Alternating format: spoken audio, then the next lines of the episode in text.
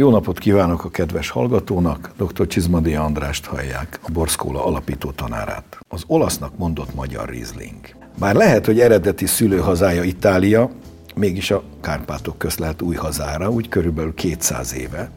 Majd a filoxéra vész után, ugye a 19. század vége, 20. század eleje, akkor terjedt el igazán, és foglalta el helyét. Azóta a megbízható fehérbor, mondhatnánk a nemzeti fehérbor szinonimája, amint arról Márai Sándor örökbecsű írásában is értekezik. Ha megöregszem, pincét akarok. Húsz hordó sorakozik majd bolthajtásos mélyén. A hordók dongáira krétával írom fel az évjáratot és a bor nevét. Lesz három hordó rizlingem, ez már bizonyos. A rizling olyan a magyar borok között, mint a közhely az emberi gondolkodásban. Összeköti az emberi dolgok mélyebb értelmét. Ne félj a közhelyektől, magyar, önmegóvó erő árad belőlük. Rizling lesz, nem nagyon régi, három-négy éves olasz rizling, melynek simaságán érzik még a latinos műveltség és a szülőkultúra pannóniai pallérozottsága. A rizlingben ritkán csalódik a magyar. Szerte a hazában sok komiszlőrét mérnek, de az olasznak nevezett magyar rizlingben van valamilyen otthonos bizalmasság. Az ember úgy issza, mint mikor rokonokkal beszél. A Riesling az volt Magyarországon, amit a franciák általános szóval a műfaj közelebbi megjelölése nélkül fehérbornak neveztek. Az a bizonyos pohárbor, melyet kéretlenül odaállítanak az ember elé a vendéglőben, az a bor, mely olyan, mint a kenyér, a nemzettestének eledele, valami általános és megbízható. Mikor a Rieslinger is baj lesz Magyarországon, én már nem akarok élni.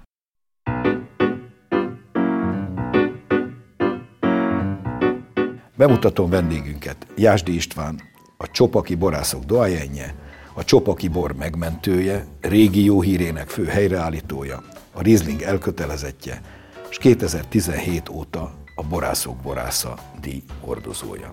Az olasz Riesling származása bár homályos, mégiscsak valamit sejtett a neve.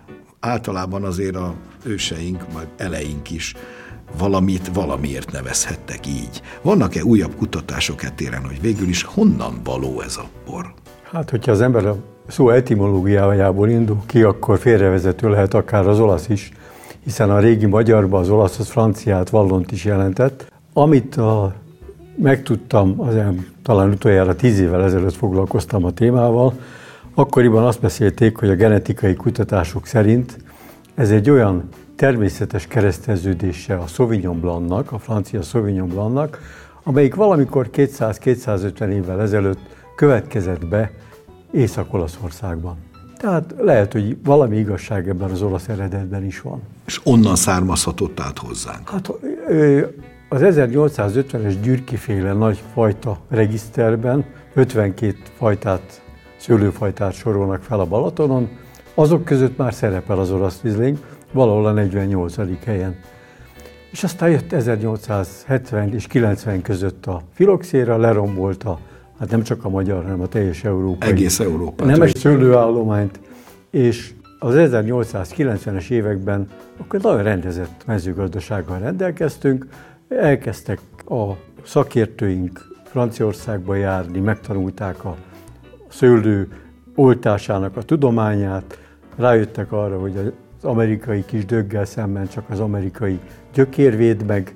Tegyük hozzá a kedves hallgató kedvére, hogy ez a bizonyos filoxér, ez nem más, mint egy szőlőgyökeret támadó tetű, Igen, ami lemá- lemászik a gyökérhez, elrágja a gyökerét, és ezáltal kipusztul. Amerikából hurcolták be még az 1800-as évek második felébe, Franciaországból kezdődően sorra írtotta ki Európa nemes szőlőit, és ezzel ellen úgy védekeztünk, rájöttek arra, hogy csak úgy lehet védekezni, ha amerikai alanyra, tehát ami a földbe megy az a rész, amerikai szőlő legyen, mert az immunis, azt nem támadja a filoxéra. A borászok a mai napig vitatkoznak azon, hogy vajon milyen, milyen lehetett a nemes európai szőlő, nem amerikai gyökér. Az eredeti gyökeré. Igen. De hát ezt nem fogjuk már megoldani. Már nem. Azt viszont tudjuk, hogy 1880-as években úgy került ide az olasz rizding, mint főfajta, hogy amikor szaporítani akarták ezeket az oltványszőlőket, egyszerűen a környéken nem találtak mást, és Tájerországban nagy mennyiségű olasz rizlinget, ami nem volt fertőzött. Uh-huh. Tehát egy véletlen folyamán került ide Magyarországra, meghódította néhány évtized alatt a magyar, elsősorban a észak-balatoni szőlőterületeket, azóta is egyik meghatározó fajtánk.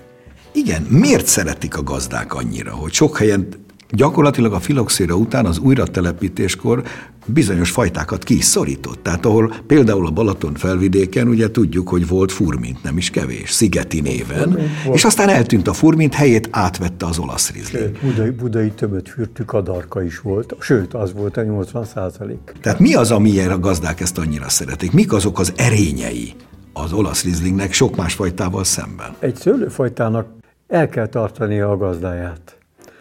Azok a fajták, amik öt évenként egyszer zseniálisat tudnak produkálni, a közben levő években meg vagy nem teremnek, vagy elrohadnak, azok igaziból tönkreteszik a gazdájukat.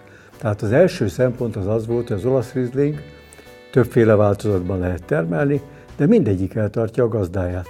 Megbízható. Megbízható fajta. Másrészt nagyon verzatil fajta, tehát rengeteg dolgot tud. Ausztriában a mai napig ilyen úgynevezett Arbeitsferdnek, vagy francia cheval de bataille tehát olyan Csataló. csatalónak tekintik, ami arra való, hogy ö, vigye a terhet, vigye a rezsit, és, és sokat lehessen belőle termelni. Lehet belőle nagyszerű édesborokat készíteni. Már az én ízlésemnek kicsit kevés a sava ahhoz, hogy édesbort készítsünk belőle, de legalábbis a Balaton mellett. A Fertőtó környékén is készítenek az osztrákok belőle. Béren Auszlézékben használják. Néha fajta szólóban is, néha küvében is. Alkalmas erre is, alkalmas frösbornak. Talán a legalkalmasabb frösbornak, vagy az egyik legalkalmasabb. Az egyik legalkalmasabb. Egy jósavú bor az mindig alkalmas frösnek. Nem lehet elfelejteni, hogy az olasz rizlinggel épít a legtöbb szőlőfajtával kapcsolatban, ez nekem meggyőződésem, ha az ember tisztességesen bánik a szőlővel az ültetvényben, akkor alkalmas arra is, hogy nagy borokat készítsünk belőle. Tehát ez a Jolly Jokersége, hogy mindent lehet belőle. Pesgő alapbornak is nagyon jó lehet, a jó savak miatt. Ezen kívül, hogyha az ember úgy bánik bele, akkor nagyszerű terroárbor, mert Ellentétben sok más fajtával az olasz rizling saját karaktere nem nyomja el a termőhelyi karakter. Nincs annyira, annyira pregnáns karaktere, hogy ez felülírná, hanem sokkal inkább kifejezni tudja azt a területet, ahol született. Rögtön, rögtön az olasz rizlingnél rögtön a termőhely jut az ember eszébe. Másik ilyen fajtát még a sardonni sem tudja ennyire a termőhelyet, mint az olasz rizling. Tehát akkor sok számos előnye van ezek szerint a fajtának. Említsünk meg néhányat, bár ugye tudható, hogy az országunkban jelenleg az leg, leszámítva tudjuk az alföldi biankát, mert az most megelőzte felületileg, de abból nem készül olyan mértékű minőségű bor. Az olasz rizling azért nagyon sokáig első helyen szerepelt, mint elterjedtségét illetően. Szinte mindenütt van Tokaj-hegyalját leszámítva, mindenütt, ahol bort készítenek, vagy szőlőt termelnek. De melyik az a, az a három legkiemelkedőbb terület, ahol a legszebb formáit hozza? Elsősorban a Balaton felvidék, de nem minőségi sorrendben. Másodszor Somló, zseniális olasz rizlingeket kóstoltam például György Kovács nagyon jól érrelhető olasz rizlingeket, és a harmadik pedig Eger Szólát és még Abasárt se hagyjuk ki, mert az is újra, újra indult Abasár, nagyon sokáig aludt 90 után, de az Abasári Rizling mindig is híres volt. Tehát ezek ilyen fogalmak, hogy a csopaki, a Balaton felvidéken szinte mindenütt van, és mindenütt is szépet hozna, majd a csopakiról később úgyis, mint érintett gazda, külön is fogunk beszélni, de ott van tényleg, a Somlón minden jó megy, hát ott, ott miért, miért majd, pont az nem menne, majdnem, majdnem minden, minden, de hát ott van tényleg a szóláti, az eger szóláti, ami mindig is egy fogalom volt, sőt annyira, hogy még a, még a szocialista korszakban se tudták igazán annyira elrontani. Emlékszem még nagyon ifjú koromban, hogy az eger szóláti még akkor is az egyik legihatóbb bor volt, és hát a basár, ami szintén feltámadott.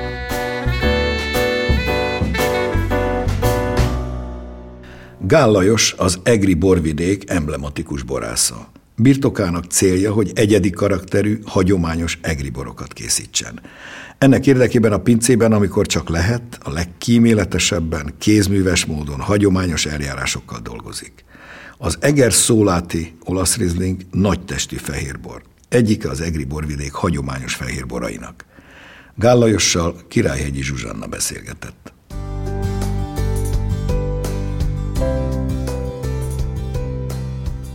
Tolaszízingből többféle minőségű bort készítek, mindegyik meg szóláti.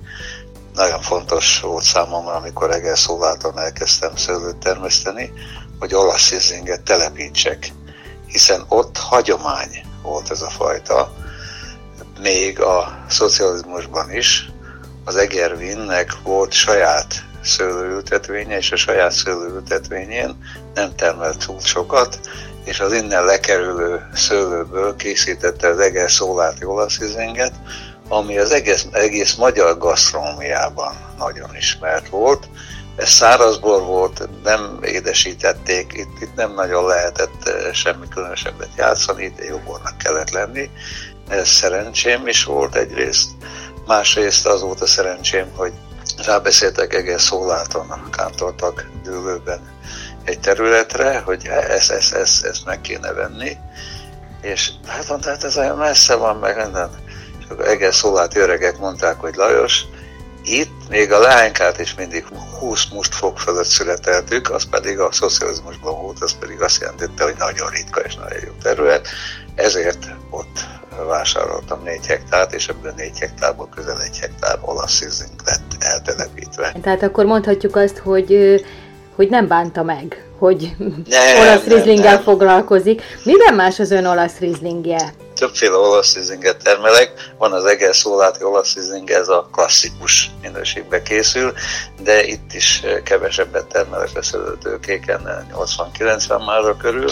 Aztán van a szóláti, nevű Egel Superior, kevesebb termése, 40-60 mára körüli terméssel, és fahordóban erjesztve érlelve, és vannak a dűlős borain, az olasz szizinget kifejezetten a kántor tagi dűlőben szeretem, ahol egy nagyon izgalmas virágillattal, akácvirágillattal és akácméz ízzel jelentkezik a borban és a másik két dől meg teljesen másik, más jellegű bort ad. Az olasz az a fajta, amelyek úgy mondjuk, hogy adaptív.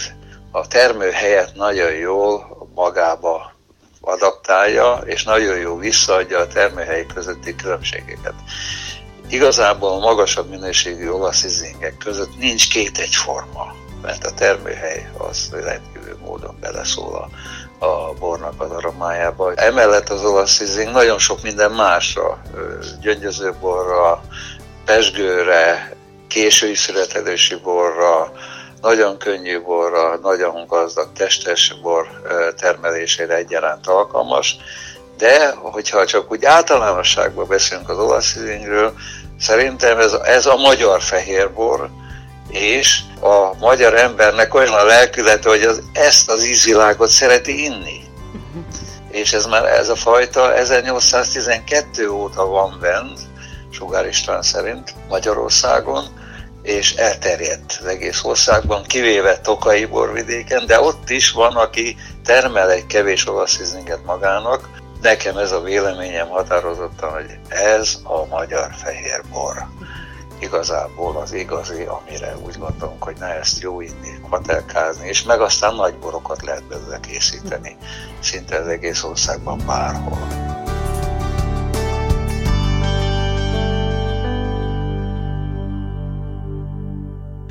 A Balaton felvidéken, amint erről beszéltünk is, mindenütt fontos szerepe van az olasznak mondott magyar rizlingnek, de Csopakon különlegesen emblematikusnak számít. Olyannyira, hogy a csopakiak saját maguk még kódexet is készítettek belőle 2012-ben, ha jól emlékszem, ami egy önálló, szigorú eredetvédelmi rendszer. Jásdi István ennek is az egyik létrehozója volt, hanem a legfőbb létrehozója. Mit tudunk a kódexről? Mi 2002 óta készítünk csopakon dülő szelektált borokat, a síralomvágó dülőben, a Lőcedombon. Az új kollégák fölzárkóztak mellénk, elkezdtek, ter, telepítettek, ők is termelni kezdtek, Szendonáték, Homoláék, fölmerült az az igény, hogy valamilyen egységes szabályrendszer mentén fogalmazzuk meg a csopakiság lényegét, és egy kategóriával följebb a dülős boroknak a, a termék leírását. Úgyhogy nagyon szigorúan szabályoztuk a terhelhetőséget, a felhasználható vegyi anyagokat, a szőlőben folytatható szőlővédelmi tevékenységeket, illetve a pizzabeli munkának a nem csak szabályoztuk, ezeket ellenőrizzük, és egy évben négyszer végigjárjuk egymás szőlőit, és megkóstoljuk egymás borait. Tehát tulajdonképpen ez egy olyan eredetvédelmi szabályozás, amit nem kellett föltalálni semmit, nagyon hasonlít a Vahoi kódexre. Saját maguk döntötték el a csopagelyek. Hányan vannak benne ebben a kódexben körülbelül? Hát Hány olyanok, akik a piacra termelnek négyen, öten, tehát ezért volt könnyű. Aha. Amikor azt kezdeményeztük, hogy ugyanezt Egerben, a Szexádra megvalósítsák, akkor azzal szembesültek, hogy több ezer termelővel nem lehet megegyezni ilyen kérdésekben. Kevesen többen jobban meg tudtak egyezni. Igen. Úgyhogy, de azóta is csopakon az alapboraink azok a hegybor kategóriában működnek, tehát a csopakinak mondott olasz rizling az hegybor, ma egyedüliként az országban van ilyen módon szabályozva, és a dűlősboraink is erősebben szabályozottak, mint a kollégák hasonló dűlősborai.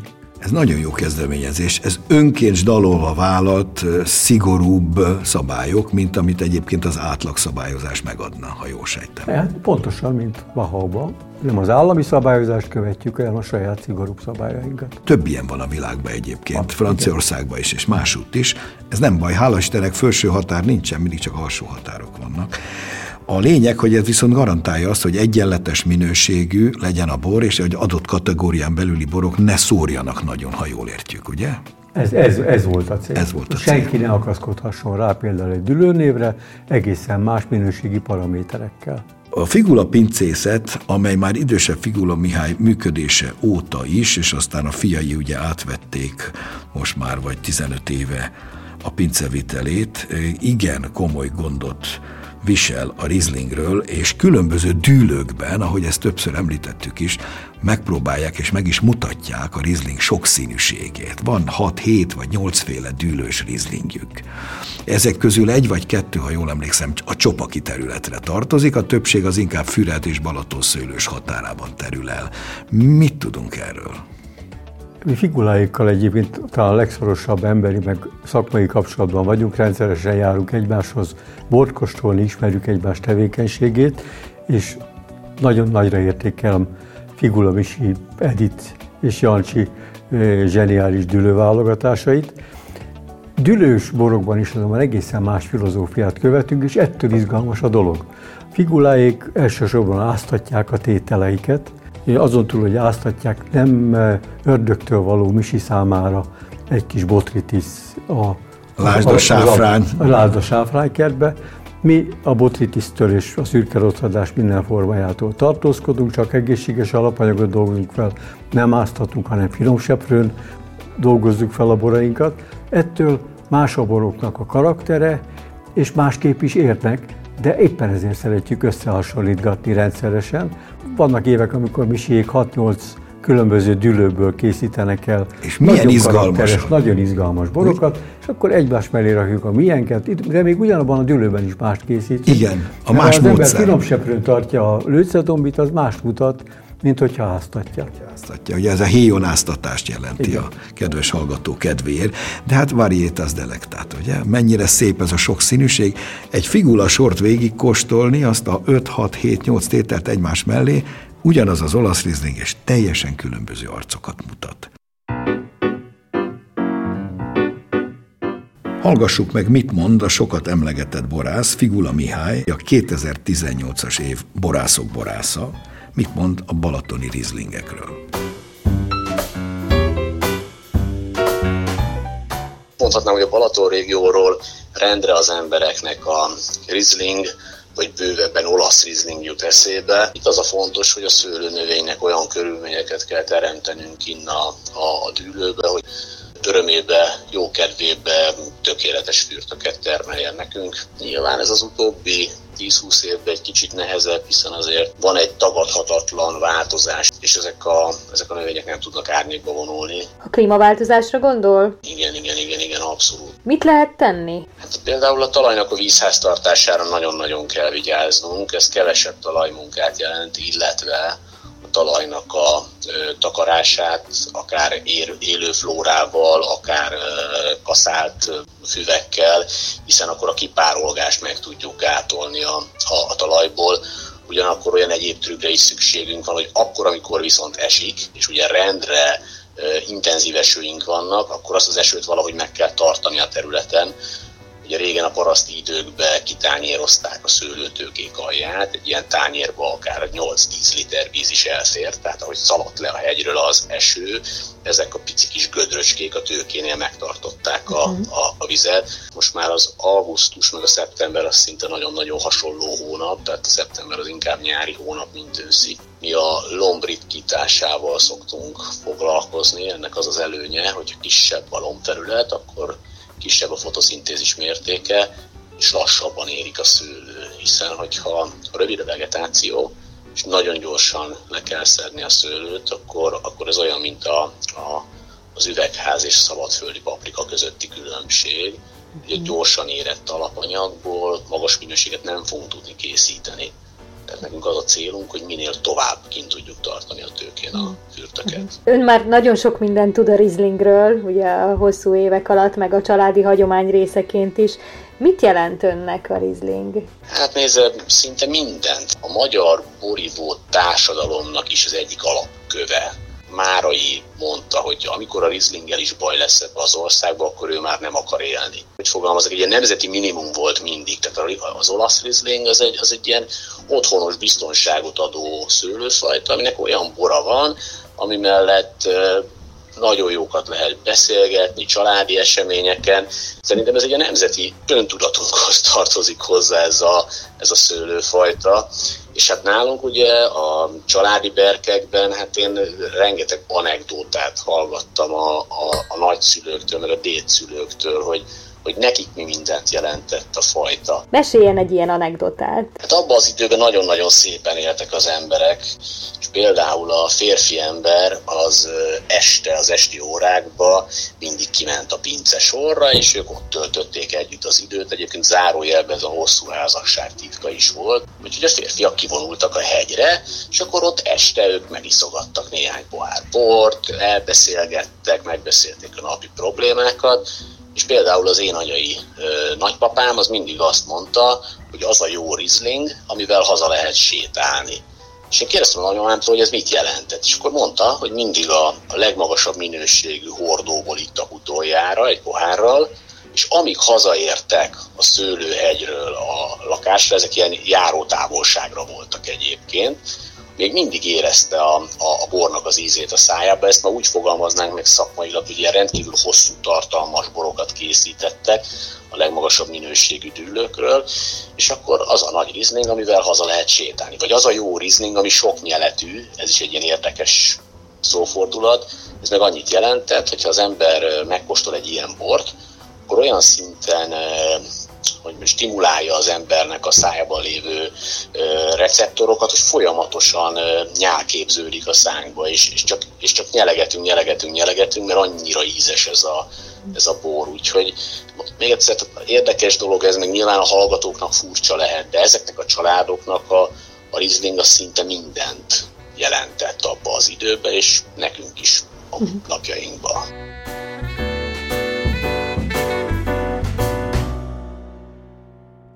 Figula Mihály az imént Márait idézte, én most azt gondolnám, hogy Márait fel is támaszthatnánk akár, mert hogy mostanában már nincs baj, vagy nincs akkora baj a rizlinggel, sőt, egyre kevésbé baj.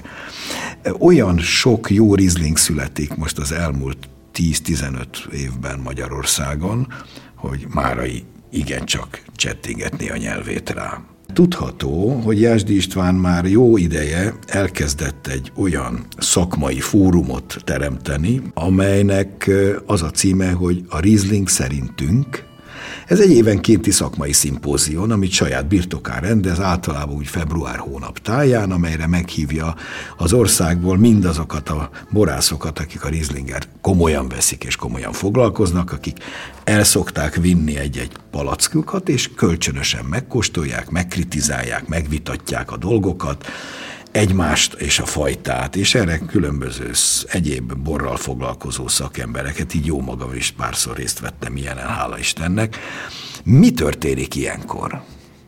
Amikor 23 születen vagyunk túl, vagy 22-n, és kezdetben azzal szembesültünk, hogy az olasz rizlinget nem lehetett eladni a piacon.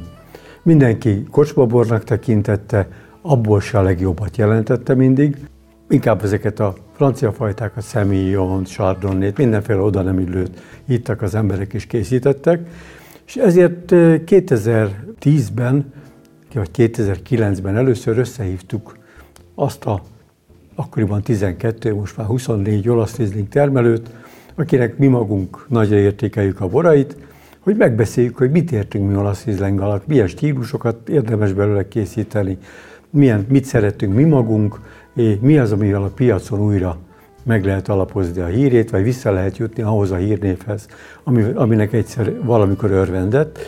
És tulajdonképpen egész jó munkát végeztünk, ez most már 13-14 olasz rizling szerintünk jön, és ma el lehet mondani, hogy a fehér fajták között újra a legnépszerűbb az olasz rizling. Hála Isten! Legalábbis a, a néven nevezett fajták közül. Nyilván a Bianca, ami nem szerepel a palackon, az mennyiségben több, de a fajtaborok közül az olasz rizling az, amiből a legtöbbet isszuk, hogyha igaza van a Figula Misinek is, visszajutottunk oda, ahova el kellett jutnunk, és tényleg, hogyha Márai makostolna, egy sor nagyszerű olasz rizlinget kóstolna. Egy valamitről lemondtunk, arról, hogy uniformizáljuk ezt a fajtát. Ezt nem lehet uniformizálni. Nem Ez bizony. annyiféle ahány termőhely és ahány termelő, de így szeretjük. Hát pont erről beszéltünk, hogy milyen jó tükrözi az adott terroárt, amelyen születik, tehát Isten ments, hogy uniformizáljuk. Így szép, ezzel a változatossággal. Elköszönök vendégünktől, köszönöm szépen, hogy megtisztelt jelenlétével és tudásával. Köszönöm, hogy itt lehettem. Viszont hallásra. És most hallgassuk meg, mi újság a borok világában. A híreket Vajda Boglárka szemlézi. Bodó Juditot választották a 15. borászok borászának június 4-én az egyeken megtartott díjátadón. A rendezvényen átadták a borászok barátja külön díjat is, és kihirdették, hogy kinyerte a jövő borásza ösztöndíjat. A borászok borászadíjat a tavalyi győztes laudációja után Nagy István agrárminiszter adta át. A 2012-ben elindított Borászok barátja díjat ez évben Bányai Gábor Botont kapta. Ezt az elismerést olyan civil személyiség kaphatja meg, aki tevékenységével kiemelkedő mértékben képviseli a magyar bor érdekeit, és nagyban segíti a magyar borászok munkáját.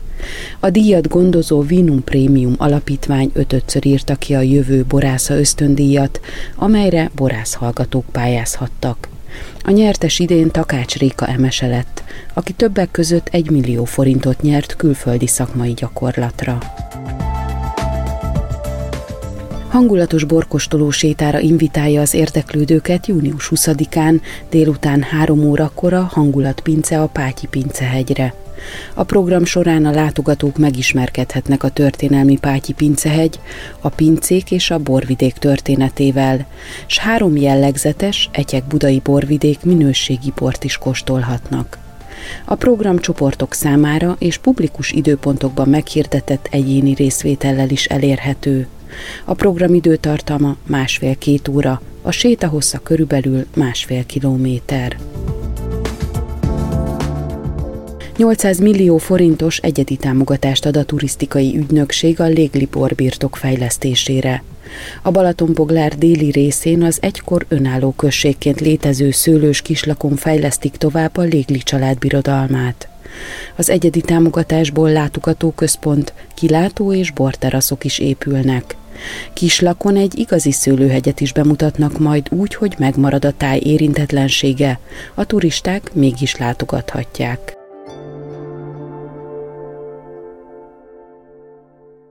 Mai műsorunk véget ért. A hangmester keresztény Bonaventura nevében is megköszönöm figyelmüket.